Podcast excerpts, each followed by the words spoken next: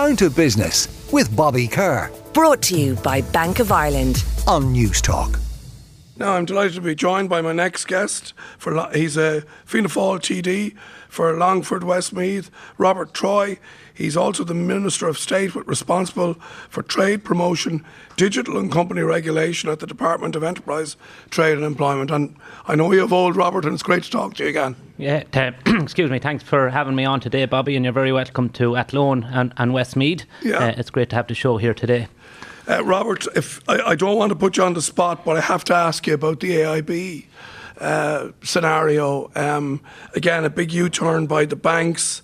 Uh, but again, so worryingly in today's Independent, um, some stories coming through there that this was known by the government uh, four days, up to four days in advance. Uh, Sean Fleming uh, yesterday said that wasn't the case. So I don't know. If, are you have you any information about what the government knew or didn't know around this debacle? Let's call it. Uh, well, all I can say is I certainly didn't know about it. Um, the first I heard about it was when it was reported on, on the news, and I take Sean Fleming at his word that he didn't know about it either. Uh, but it does raise concerns that uh, senior officials knew about it and didn't think it was their place to inform uh, their management, which is their ministers. Uh, and that gives rise to, I suppose, a concern of how senior public service maybe carries out their duty if they don't feel that it is important to relay key information such as uh, AIB, who we are the major shareholder in, uh, taking a decision to close uh, or to to go cashless in, in, in 70 branches. Now, I suppose I took a different view of, of, of the decision, um, and you'll know yourself, you, you, you, you from chaired. post office days. From the post office days, and um, while it was handled appallingly bad, um, and it showed no regard for their customers in terms of the lack of engagement or consultation or whatever, uh, but I actually felt that it was a, a, going to be a lifeline um, to the post office network, which is uh, obviously uh, it very difficult to survive uh, by moving uh, an, a, large part of banking services to the post office network.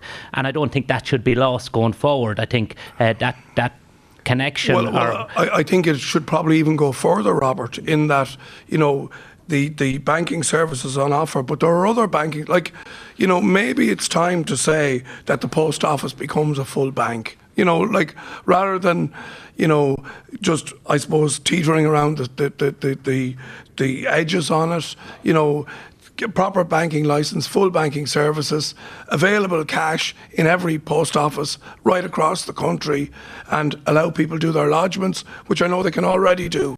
But it's just, I think it needs to move up a gear in terms of its banking facilities. But yeah, it, and, and it, it, has improved dramatically in the last number of years. Like you can now do Bank of Ireland uh, and Ulster Bank before they were, were, pulling out of the market. AIB, there's already a presence there, and, and, and, An Post themselves have their own current account now, and to do uh, foreign exchange, uh, to do green green borrowing. But I would like to see them do more. But we have to, I suppose, recognise too that there is a, a cohort of people who don't ever go near a bank or a post office either. Um, that they do all their banking online. Uh, we've Revolut. Um, yeah. You know, they're, they're, you're moving away to away from cash, but at the same time, we have to ensure that people who aren't ready or aren't competent enough to move away have the services available to them also. And this is this is an issue that probably disproportionately affects people in rural communities rather than urban ones. So it's another I suppose, slap in the face for rural Ireland, a decision such as this. Now, it has been reversed, but the decision when it was first made, would you, would you accept that?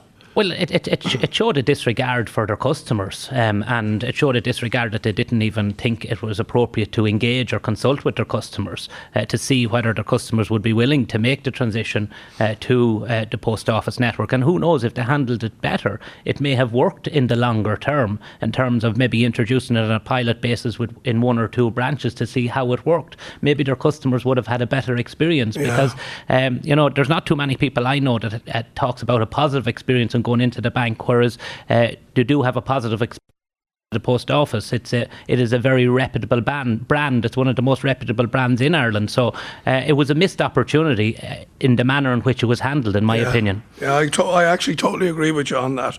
Um, Robert, just in terms of uh, government and uh, your, your, your, your, your, your tenure in government, your own responsibilities, I wanted to ask you about uh, the Office of Corporate Enforcement, which I'm delighted to see uh, is being given further revo- resources. It also has a new name, I understand. But are we going to get tougher on white collar crime in this country? Because I, I, I definitely think we need to. Most definitely, and that's why it was one of my priorities to establish the Co- Office of Corporate Enforcement, the Corporate Enforcement Authority. Um, that went live about a fortnight ago. Uh, for the first time now, they're, they're, a totally autonomous body. They're not under the remit of uh, my department anymore. They have the autonomy to recruit their own specialised staff that they need. We've enhanced their budget and we've doubled the number of Gardaí that are seconded uh, to the office. And we've put, for the first time, a memorandum of understanding has been sta- signed between the Corporate Enforcement Authority uh, and Garda Síochána to ensure that that level of Gardaí cannot go below uh, the set level because we know in the past uh, there had been difficulties maybe with a Gardaí who was a Garda who may have been promoted uh, and backfilling that position or maybe someone who retired but and backfilling that is position. specialist forensic accounting type work, isn't it? It's, correct. It's highly specialist. And, and that's why we have enhanced our budget. Uh, we've doubled the staff uh, assigned uh, to, the, to the new corporate enforcement agency. But as well as that, we've given them more Gardaí because they need the Gardaí to carry out uh, search warrants and, and things like that. So it's, it's, it's it's a new enhanced body and it, it will be fit for purpose. Uh, and I was pleased to be able to bring that legislation through the Dáil and to receive cross party support uh, when bringing it through the Dáil also. And do you think it'll ultimately mean that more people involved in white collar crime will go to jail? Well, ultimately, it's it's an independent body. Uh, they're now given the additional resources and the powers that they require, uh, and we let them do the job that they're given to do. Uh, and I would like to see uh, that people who engage in in white collar crime being penalised very fully. I think there there needs to be a demonstration uh, that there's no place for white collar crime because white collar crime uh, has consequences and it has consequences on every single citizen. Uh, and unfortunately, we're aware of that because of what happened in the past.